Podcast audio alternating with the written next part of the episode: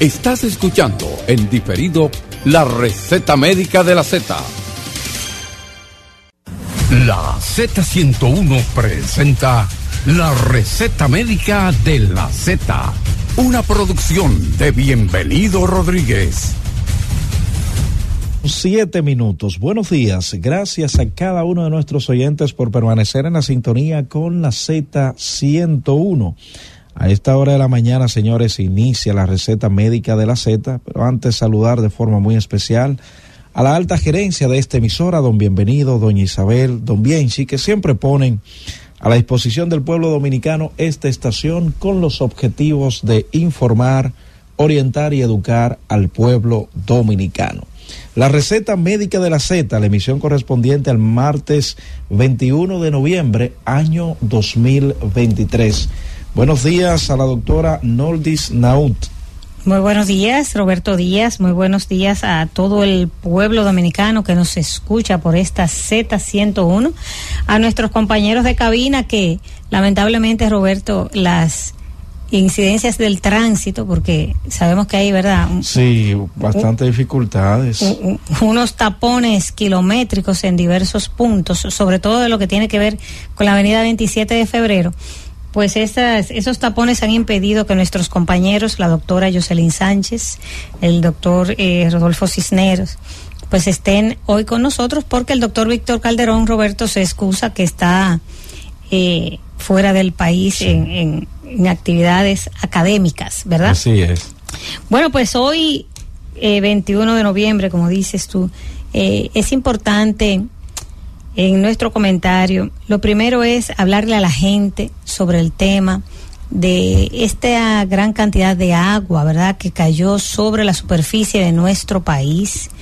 Eh, orientar a la población para que tome las medidas pertinentes a los fines de conservar su salud el tema de las aguas eh, acumuladas, el tema de la basura, el tema de la higiene que hay que tener, el tema de lavarse las manos, de poder eh, administrar el agua que le llega, si no te llega agua potable a través de tubería, ¿verdad? Que sea confiable. Y aunque así fuere, hervir el agua, clorinarla, eh, si tenías tanques y, y se, se llenaron de agua o recipientes, y no lo vas a usar de manera inmediata, clorinarlo, taparlo y usarlo adecuadamente para evitar enfermedades. Mira, Roberto, es importante hablar sobre el tema del cólera.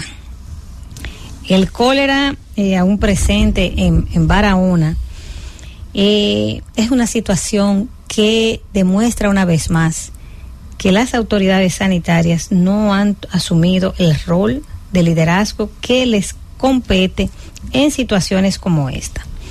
Hemos dicho, y, es así porque las estadísticas están ahí, que al día de hoy hay 32 personas ingresadas, bueno, ya 32 no, 31 personas, 31 personas ingresadas en el hospital Jaime Mota por esta causa y en la madrugada de hoy falleció una paciente de 23 años que estaba ingresada con deshidratación severa, diarrea, síndrome diarreico y por esta causa del el cólera.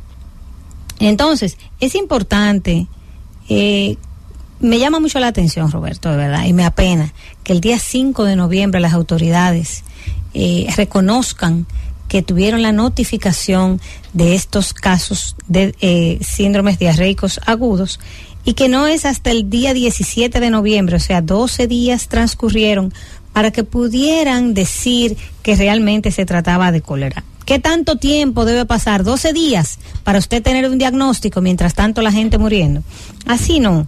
Entonces, a las autoridades eh, realmente creo que se le fue la mano en ese sentido, no se actuó de la manera correcta y por eso tenemos hoy 55 fallecidos por esta causa. Pero a la gente, a la gente de la comunidad, porque siempre nos gusta hablarle a la gente, a la población, orientar. Sí es la labor que claro, usted no puede defecar en los lugares donde hay agua. Es una costumbre, parece, porque estuvimos viendo un programa de televisión donde un comunitario decía, todos lo hacemos, Todos vamos, nos bañamos y defecamos en el mismo lugar. Entonces, esa práctica la gente tiene que abandonarla porque la gente tiene que crear conciencia que eso genera enfermedades. O sea, no todo también se lo vamos a dejar a las autoridades, también nosotros tenemos que hacer nuestra parte, hay que ser justos. Usted tiene que recoger su basura, usted no puede ir a defecar. Ya se sabe que el lecho acuífero, o sea, el, el lugar de donde se está alimentando el acueducto, es a través de ahí, que es un acueducto viejo.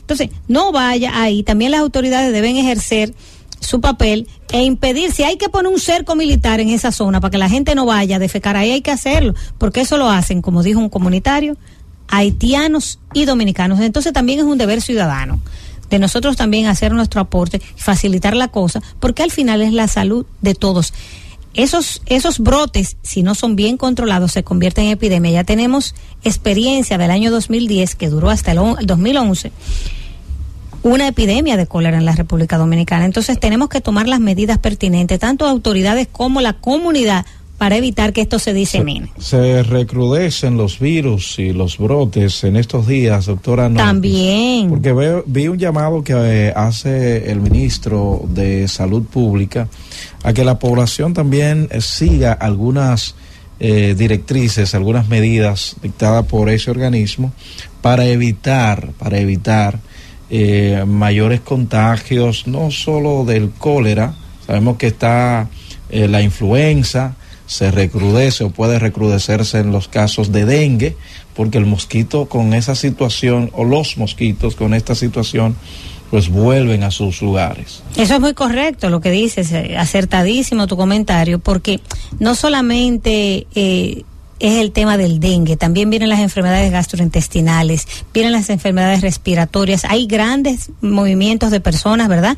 Desplazamientos, eso produce hacinamiento y el contacto directo, siempre decimos a través de las microgotitas, ¿verdad? Que se expiden cuando hablamos eh, las infecciones respiratorias se transmiten por esa forma. También el manejo, la forma en que manipulamos los alimentos, la forma, a veces estas personas que están en conglomerados, ¿verdad? Eh, por ejemplo, en albergues o en lugares donde han tenido que acudir porque han perdido todo, entonces ahí a veces los baños hay que tener una, higiene correcta, clorinar todo, desinfectar todo, para evitar también enfermedades de otra índole. Las enfermedades de la piel, porque la gente no se hace de la manera correcta o no lo hace con un agua que realmente esté en condiciones óptimas. Todas estas enfermedades son emergentes en estos momentos. O sea que la gente también tiene que tomar las medidas pertinentes. Siempre decimos colocar la basura de manera adecuada, eh,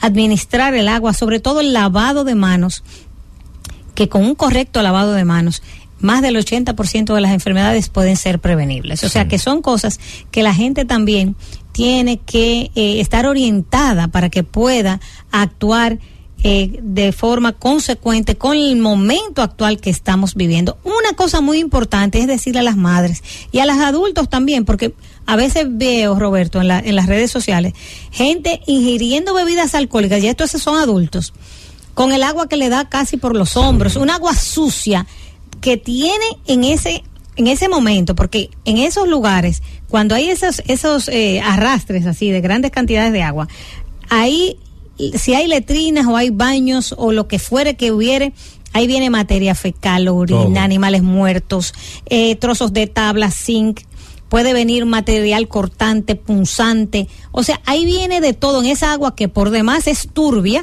y usted no sabe sobre qué usted está parado. Entonces, ¿qué va, ¿qué va a suceder con mujeres que están ahí metidas en esa agua de lodo?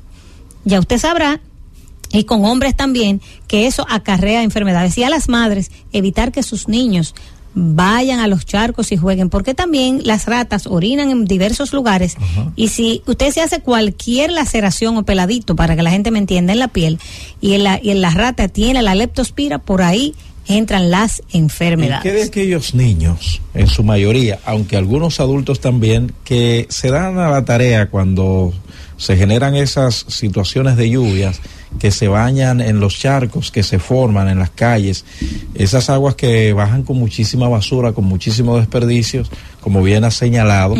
El mismo ministro también hace un llamado a esas personas que han tenido contacto con agua contaminada. Pero por supuesto, eso es lo que estamos diciendo, el contacto con agua contaminada predispone exponencialmente a la transmisión y a usted contraer enfermedades, sobre todo en la infancia. Yo, yo digo los niños, los adultos también, pero el niño lo hace de forma inocente o inconsciente por su misma edad. Entonces los padres a tomar medidas porque repetimos que esas aguas están altamente contaminadas. Bueno, tenemos a un invitado vía telefónica. Antes de nosotros irnos a la pausa, doctora Nordis, a propósito del tema que usted ha planteado. Presente, preséntelo, por favor. Efectivamente, eh, a la vuelta de la pausa lo tendremos. No, lo tenemos aquí. Ah, lo tenemos aquí en línea al doctor Luis Emilio Félix Roa, que es epidemiólogo, especialista en salud ambiental ecología y sistemas de información.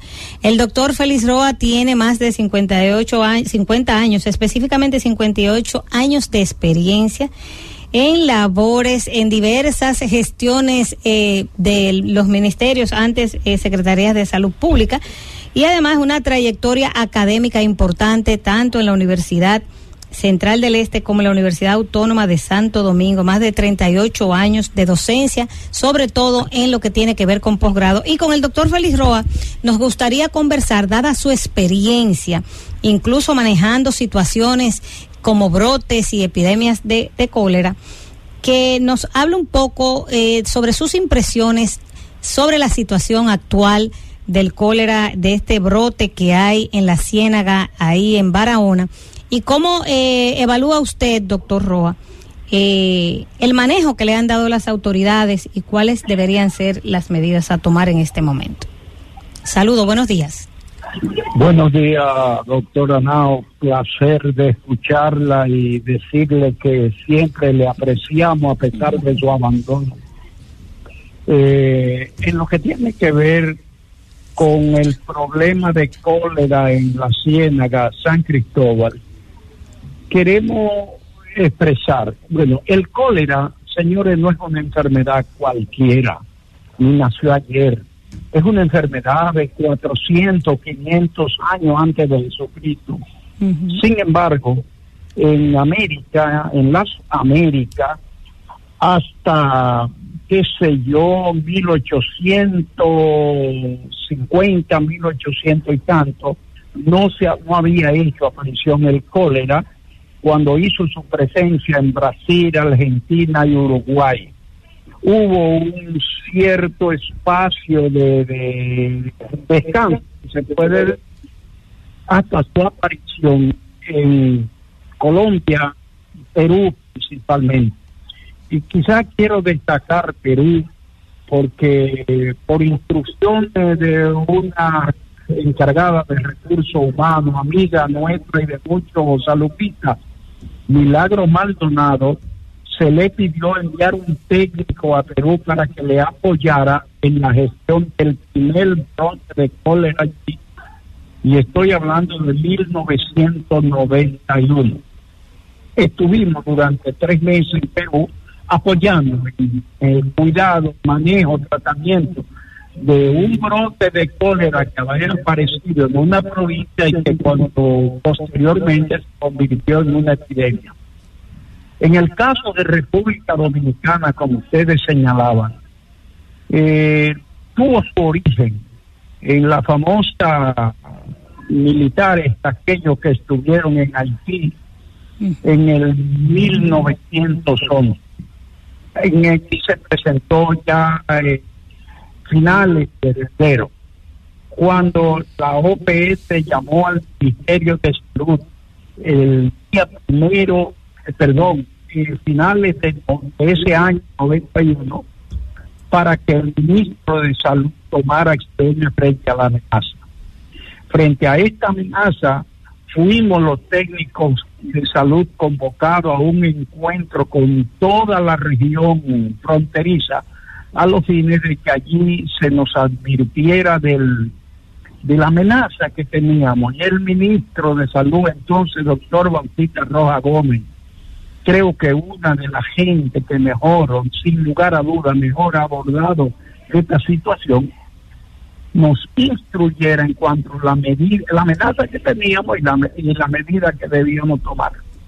El primer caso de cólera en República Dominicana se presenta en Higüey. Esto fue un haitiano al que tuvimos que rastrear desde Higüey hasta Haití, que por donde había entrado dos días antes hasta llegar a Haití.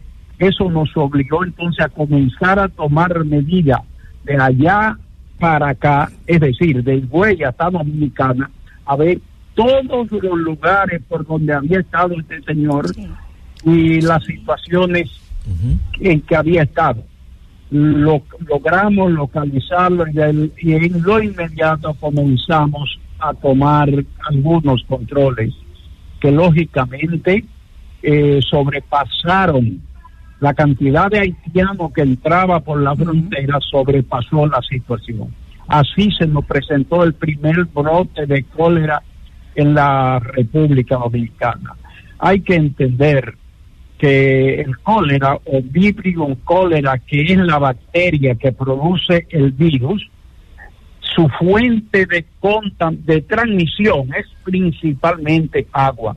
Esto planteó la necesidad de que comenzáramos a tomar medidas sobre, y le escuchaba ahora, doctora Naut, a usted decir, comenzar a tomar medidas sobre todo en lo que tiene que ver con agua. Sí. Agua desde la fuente de baño, agua desde la fuente de regadío, agua hasta la que llega al acueducto, agua hasta la que llega a nuestra casa y todo el agua que manejamos. En el caso de la ciénega, creo que se llama en Barahona, Sí. ha habido un manejo y descuido extraordinario. Yo creo que está muy bien que comencemos a, a actuar sobre los o las personas que ya están enfermas, que están pudieran estar contaminados, que están usando todo eso, pero el principal acción gubernamental y de Estado y de la población misma debe ser la fuente de origen de la contaminación, identificarla y actuar sobre ella. Es un río, Di- dicen que el acueducto San José o San Rafael se dañó y San que la gente ha tenido que recurrir a otra agua. A una Eh, vía alterna. ¿Cuáles son la gente? ¿Solo la de la ciénaga la que están usando esa agua? ¿Cuántas personas más? ¿Cuántas comunidades más están usando esa agua? Y bien, veamos todo eso, pero ¿qué estamos haciendo con la fuente de contaminación? ¿La hemos identificado? ¿Sabemos hasta qué lugar o en qué lugar se está produciendo esa contaminación? Porque no es un haitiano, no son dominicanos, es toda la población la que está amenazada y es toda la población la que está afectada. Doctor, Entonces, doctor, usted dígame. algo muy importante. Perdone que lo interrumpa. Usted habló del agua en sentido general hasta el agua del reguío. Sí. O sea que si el Claro. agua del reguío está contaminada, estamos contaminando los alimentos también, las hortalizas, Claro, los vegetales. Claro, yo quiero, eh, yo voy a entrar más adelante a esto de los alimentos, doctora, porque es otra fuente. Usted habla de la contaminación de las manos, pero otra fuente es la contaminación de los alimentos. Ahora bien, ¿de dónde llega el agua que contamina esos alimentos? Por lo que quiero plantear, dejar a, a toda la población escuchante de la Z, informada de que el principal de todos los problemas es investigar, determinar dónde está la fuente que se está contaminando y que a su vez está eh, contaminando manos, alimentos, Ujú. persona en sí mismo, eh, los balnearios, todas estas cosas, es investigar a dónde está la fuente. de contaminación. Yo recuerdo como ahora, y quiero destacar este hecho, hubo un intento, una amenaza de brote en Moca. Se presentó en la parte baja sur de Moca un caso.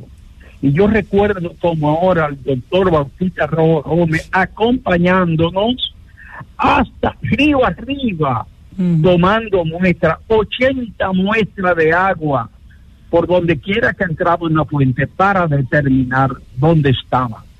Hasta que llegamos, doctora, ya con los resultados de la muestra, a que más acá de cinco de la muestra que tomamos estaba la fuente de contaminación.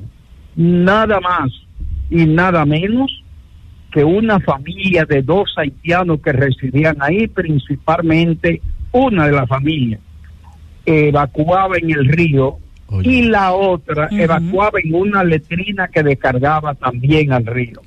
Corregido eso, no hubo mayores consecuencias en, en, este caso. Pero hay otras tantas situaciones que uno pudiera plantear.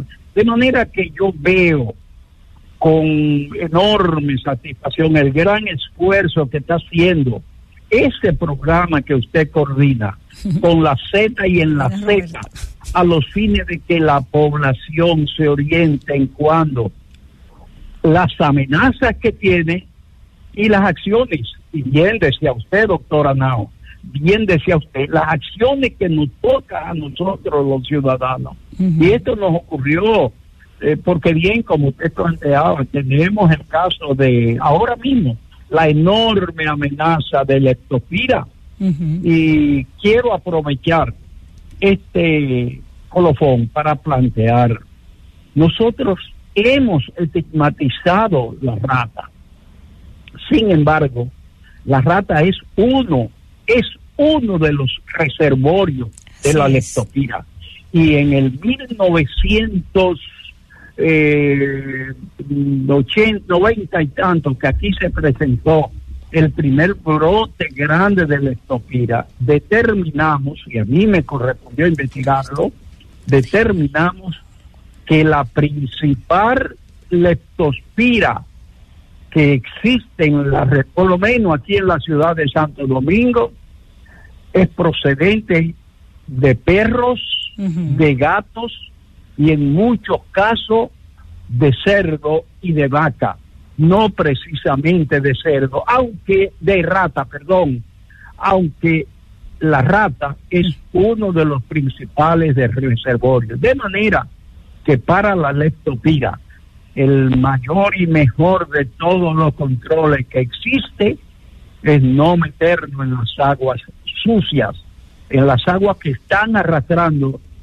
excremento, orina y otras de, desechos de cerdo, gato, perro. De todo. Y ustedes sabrán que aquí tenemos la ciudad de Santo Domingo inundada, de perros, de gatos y de otras alimeñas que pueden ser incluidas las ratas, que pueden ser una enorme fuente de contaminación. Así es, doctor. Usted sabe que el tiempo en radio y en estos temas eh, de medios de comunicación es breve, pero le agradecemos de manera eh, muy sentida el hecho de que usted haya tomado de su tiempo para darnos estas importantes informaciones. De verdad que quedamos pendientes para, ¿verdad Roberto? En una nueva ocasión ampliar un poco más sobre el tema. Muchísimas gracias por su importante intervención. Bueno. Estamos siempre a su disposición y tanto con el doctor Vicente o con el señor mayor de ese grupo, doctor Palacio, y con el doctor Calderón estamos y tenemos relaciones en las que en este y otro tema podemos apoyarle como a ellos le hemos apoyado. Excelente, doctor. Muchísimas gracias. De este lado nos vamos a una pausa. Al regreso continuamos en la receta médica de la Z. Llévatelo, Cungo. La receta médica de la Z.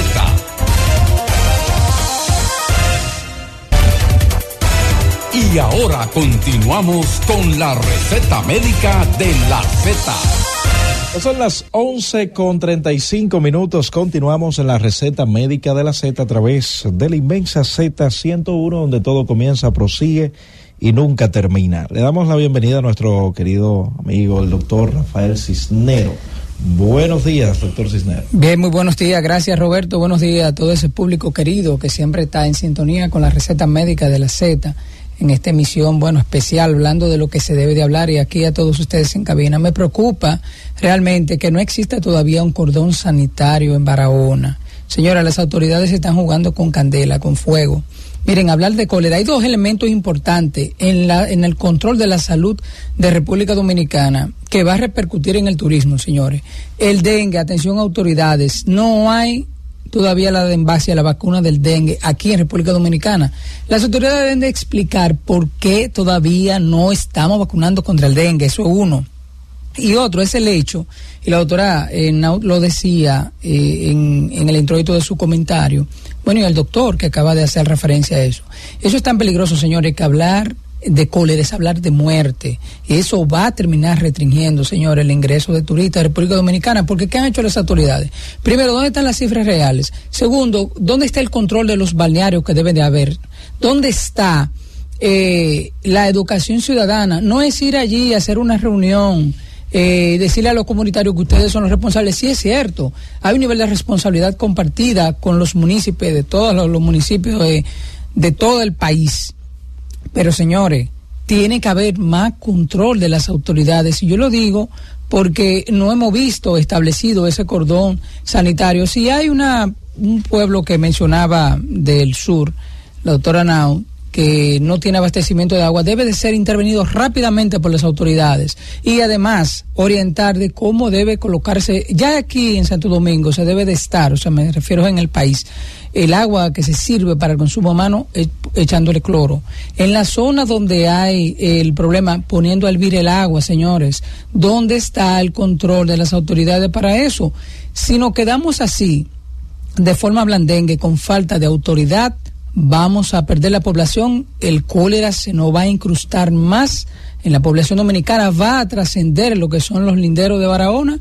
Señores, nosotros vamos a tener problemas mayores y hablar de dengue, hablar de muerte, en ocasión no da tiempo a nosotros como actuantes de poder hidratar a tiempo una persona. Señores, hay que orientarlo de cómo cuando usted tenga un vecino, un familiar, eh, con vómito y diarrea, cómo va a usar el agua, cuánto va a hervir, cuánto va a poner de sal, cuánto va a poner de azúcar, eso debe, eso debe de ser, que el ministerio esté metido allá permanentemente, con esa área de declarar en emergencia e intervención.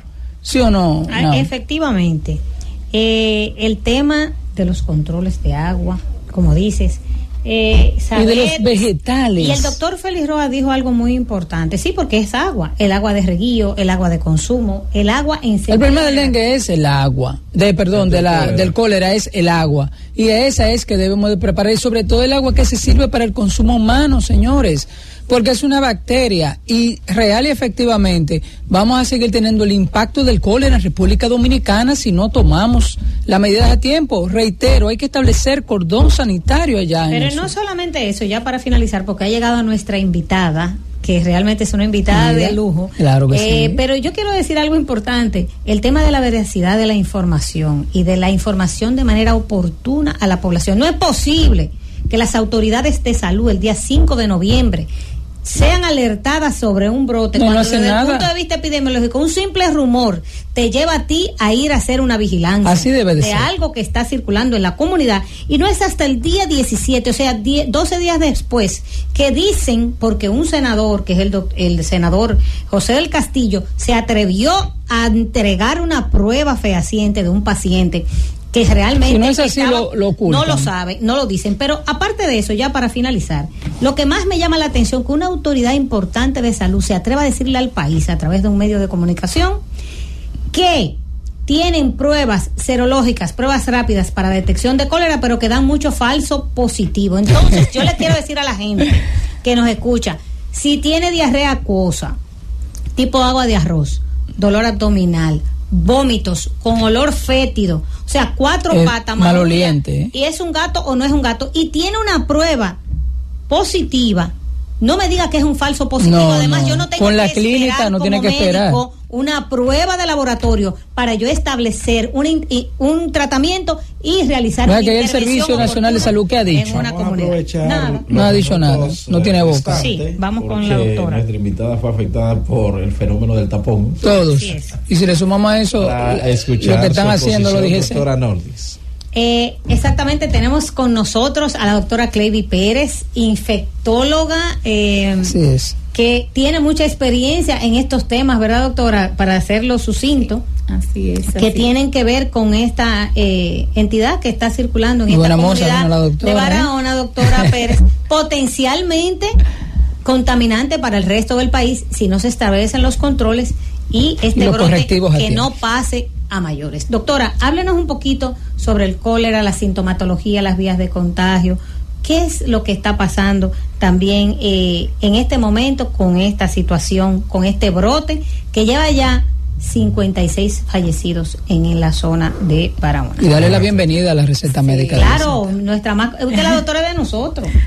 Yo me siento como que estoy con ella siempre. Así es. Bueno, eh, muchísimas gracias por la invitación a todos ustedes que nos escuchan. Realmente el cólera ciertamente es una enfermedad que se transmite sobre todo a través de agua y alimento contaminado, que es producida por una bacteria que tiene dentro un pequeño virus que codifica, digamos, para que se produzca una toxina y esa toxina afecta su intestino y hace que usted empiece a perder agua y electrólitos después de una infección por esta bacteria. Entonces, la deshidratación que produce el cólera puede ser tan severa producto de la diarrea. Recuerde que hay un autor por ahí que dice que somos agua que piensa, aunque usted no lo crea, alrededor del Sí, es así. 60% del, de la masa eh, corporal de un ser humano es agua. Entonces, cuando usted empieza a perder agua, empieza a perder electrólitos, entonces empiezan a eh, desbalancearse, alterarse los funcionamientos de diferentes órganos, ¿de acuerdo? Entonces, eso puede llevar, ¿no?, a la muerte. Lamentablemente, muchas personas ya hemos visto, inclusive en la prensa, entrevistando de cuatro funerales en un mismo día en estas zonas de Barahona, Así o sea, una, una cosa lamentable porque la mortalidad del cólera eh, debería ser mínima, ¿no? La gente realmente no debería morir de cólera si recibe una hidratación enérgica y adecuada desde el primer momento. Y por eso es importante lo que se hablaba del manejo de la información. O sea, eh, nosotros estamos acogidos también a un reglamento sanitario internacional. Hay enfermedades que son de notificación obligatoria y de hecho para los países podría tener consecuencias no notificar a tiempo una enfermedad y no hay Aquí nosotros contamos en el país con la tecnología suficiente e inclusive con paneles cuando el ministerio quiera confirmar algo rápidamente en cuestión de horas tener el resultado. O sea que esta dilación que hubo de la intervención nos está costando y nos va a costar caro porque eso ahora se ha unado a esta situación de las lluvias y lo que estaba pe- eh, mal pues probablemente va a empeorar. Entonces eh, se perdieron, ¿no? Hubo una oportunidad perdida y de controlar esto a tiempo. Entonces, las muertes se puede eh, estar puede estar mezclado el mal manejo, doctora, porque usted habla de perder líquidos. Si se repone correctamente, la persona puede sobrevivir. Sí. Es posible que haya un mal manejo con las personas afectadas. Bueno, eh, es posible que no hayan, ¿verdad?, intervenido a tiempo, sobre todo en los centros de salud, porque todos los médicos, inclusive las enfermeras, saben de los centros de atención primaria que realmente lo primero que se hace con un paciente con diarrea es empezar la hidratación. Si el paciente puede beber, está consciente y orientado, puede tragar bien, no está vomitando, se empieza con la hidratación vía oral. Ya los pacientes que están muy deshidratados o que están vomitando mucho, generalmente se le pone una canalización y se empieza con hidratación endovenosa. Es decir, que ciertamente esto es importante mencionarlo porque a veces la gente no acude en un primer momento, dice una diarrea, empiezan a ver eh, remedios caseros y cosas por el estilo, Té. entonces té y lamentablemente no es suficiente. O sea, la hidratación para el paciente con diarrea se hace no solamente con agua, sino con un agua que tiene sales, ¿de acuerdo? Porque Sí. se pierde mucho potasio, se pierde bicarbonato, se pierde sodio a través de esas heces diarreicas. Entonces, señor, señora, usted que nos escucha y que está teniendo un episodio de diarrea o que la puede tener o uno de sus familiares o relacionados, entiende entienda que con el agua, con el té, con el refresco, que muchas veces lo se utiliza, con el jugo de manzana, o sea, la hidratación es un aspecto, tiene su aspecto científico, no es tan así, tan a la loca como creemos, eso depende de la osmolaridad, depende de la concentración de lo que se pierde, hay que ir reponiendo. O sea que lo ideal es que usted empiece inmediatamente, hay unos preparados comerciales, pero también están los sobrecitos que se eh, preparan en un litro de agua potable y se empieza a lo venden. en todos los lugares aparece, baratísimo la botica. O sea que, que, no es un manejo tampoco complejo. Doctora, la, eh, eh, ese es el manejo, ¿verdad? Eh, rápido, la intervención rápida para salvar vidas. Exacto. Eh, las personas que están en una comunidad que han tenido contacto con, por ejemplo, en mi casa, eh, hubo un caso de, cólera o un caso sospechoso. ¿Cómo se debe manejar la gente, los niños? Sí, importante, ¿eh? asegurar el acceso a agua potable, ¿verdad? Si usted, y sobre todo a raíz de todo esto, y sabemos que mucha gente no tiene agua corriente en sus casas y que también esta puede estar dudosa o contaminada, por lo menos debe usted hervir, ¿no? El agua, asegurar el agua potable para la tanto la bebida como la preparación de los alimentos, el adecuado lavado de manos, recordar que estas personas aún se hayan recuperado y haya cesado la diarrea, las heces todavía pueden tener esa bacteria viable y transmitirse a otras personas, es decir, pueden estar eliminando vibrio cholerae por las heces, por tanto deben lavarse adecuadamente las manos. Aquí mucha gente, por ejemplo, usa postizos de uña, usa uñas largas, todo eso no debería ser porque eso interfiere con el lavado adecuado de las manos. Pero además de eso, eh, antes de eh, preparar los alimentos, también manipular los alimentos. Y hay otras cosas que se hacen, que es básicamente el manejo con antibióticos. El manejo con antibióticos eh, hace que la excreción de la bacteria en heces se acorte. Entonces eso disminuye, ¿no? ya a nivel macro, a nivel de salud pública, disminuye la transmisión o acorta el periodo de transmisión. O sea que también se dan antibióticos. Pero el manejo, digamos que es determinante para la persona vivir, ya la persona que tiene el cólera para sobrevivir a esto es la hidratación. Muy bien, vámonos a un pequeño corte. Al regreso continuamos en la receta médica de la Z. Llévatelo, Cundo. La receta médica de la Z.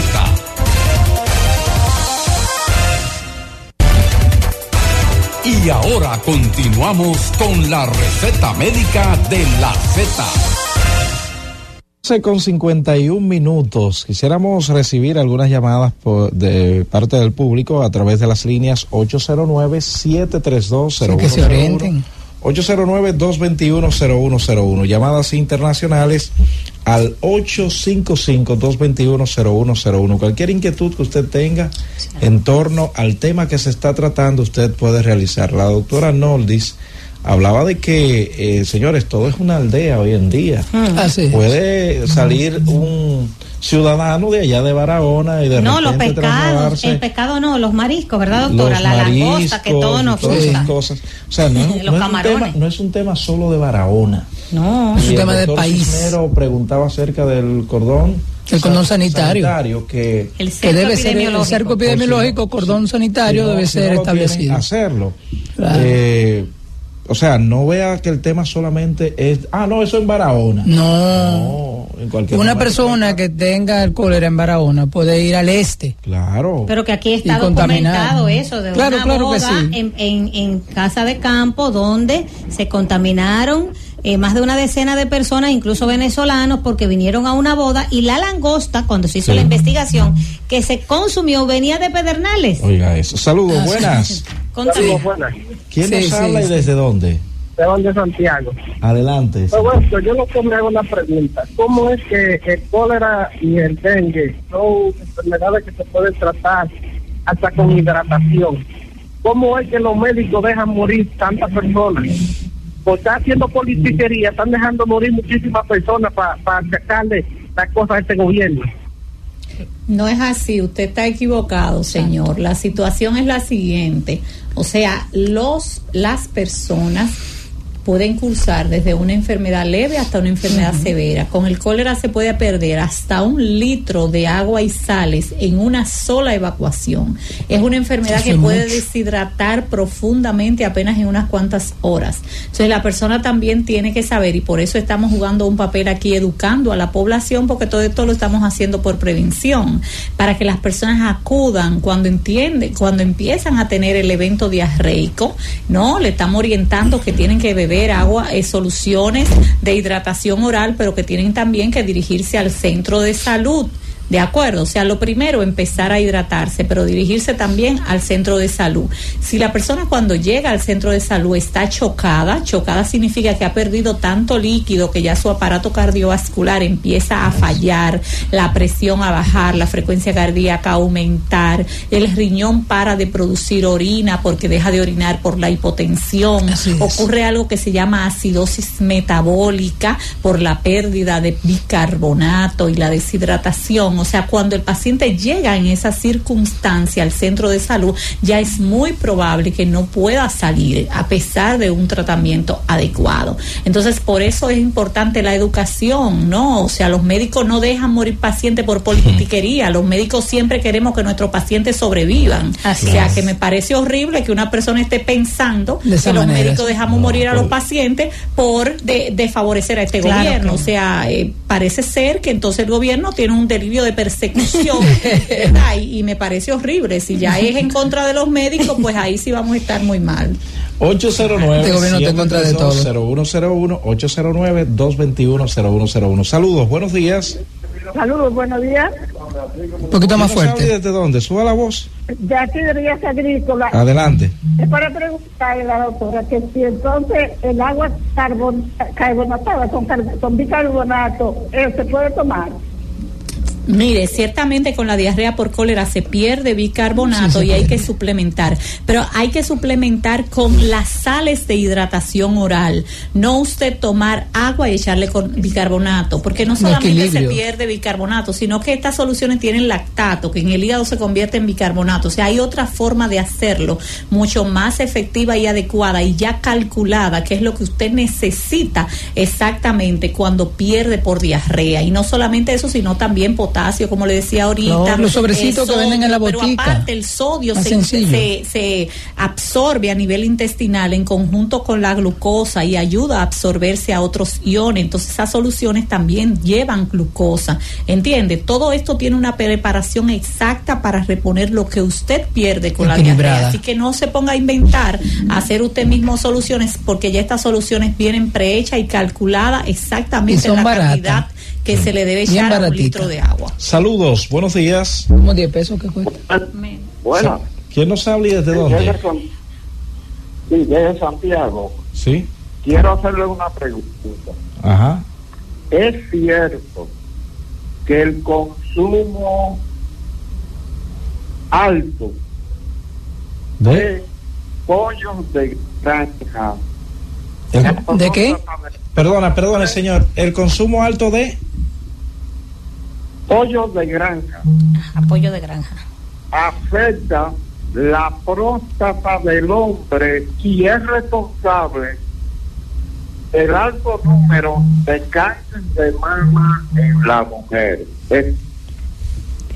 Bien, eh, para ya el tema usted lo ha sacado totalmente, ¿verdad? Del que estamos hablando, pero como información general, el cáncer, no solamente el cáncer de próstata, también el de mama, pueden estar influenciados por hormonas, ciertamente, pero hormonas que produce su propio cuerpo, es decir, que también, por eso uno de los tratamientos que se ha utilizado históricamente para el cáncer eh, también es la castración, es decir, la eliminación por parte de los testículos para la producción de esa hormona y en el caso de las mujeres también la castración química también a través de eh, eh, antagonistas hormonales y en el caso de la mujer también se utilizan, sobre todo después del diagnóstico y tratamiento de un cáncer de mama para evitar eh, recurrencias. Entonces se utilizan estos fármacos para evitar la producción de esas hormonas y que ayuden al crecimiento de células cancerígenas que son potenciadas por las hormonas. Pero hay algo, Ahora, quizá lo que usted quiere decir es que a los animales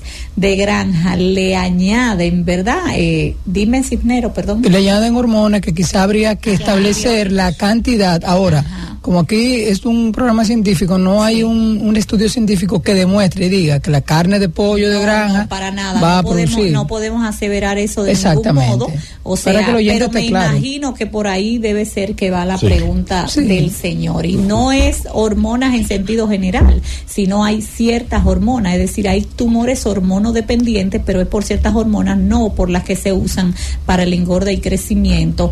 Eh, pero ciertamente eh, muchos de los aditivos que se le añaden a las carnes se han podido asociar a, cáncer, eh, sí. a, Sí, y, a, y a otras patologías. Sí, Entonces hay que regular y las autoridades siempre deben regular que la producción de estos animales cuente con los valores, porque decía Cisnero, hay unos determinados valores que son aceptables eh, de niveles y otros que son inaceptables, pero también están lo que se llaman disruptores endócrinos, eh, que están muchas veces no solamente en la preparación, sino en el empaquetamiento de esas También. carnes Así y es. se han relacionado con muchísimas enfermedades, incluyendo la obesidad y enfermedades cardiovasculares. Pero bueno, esos son otros temas. Claro bueno, ya para finalizar, una pregunta que tiene. Gracias por escucharnos. Sigue conectado. Z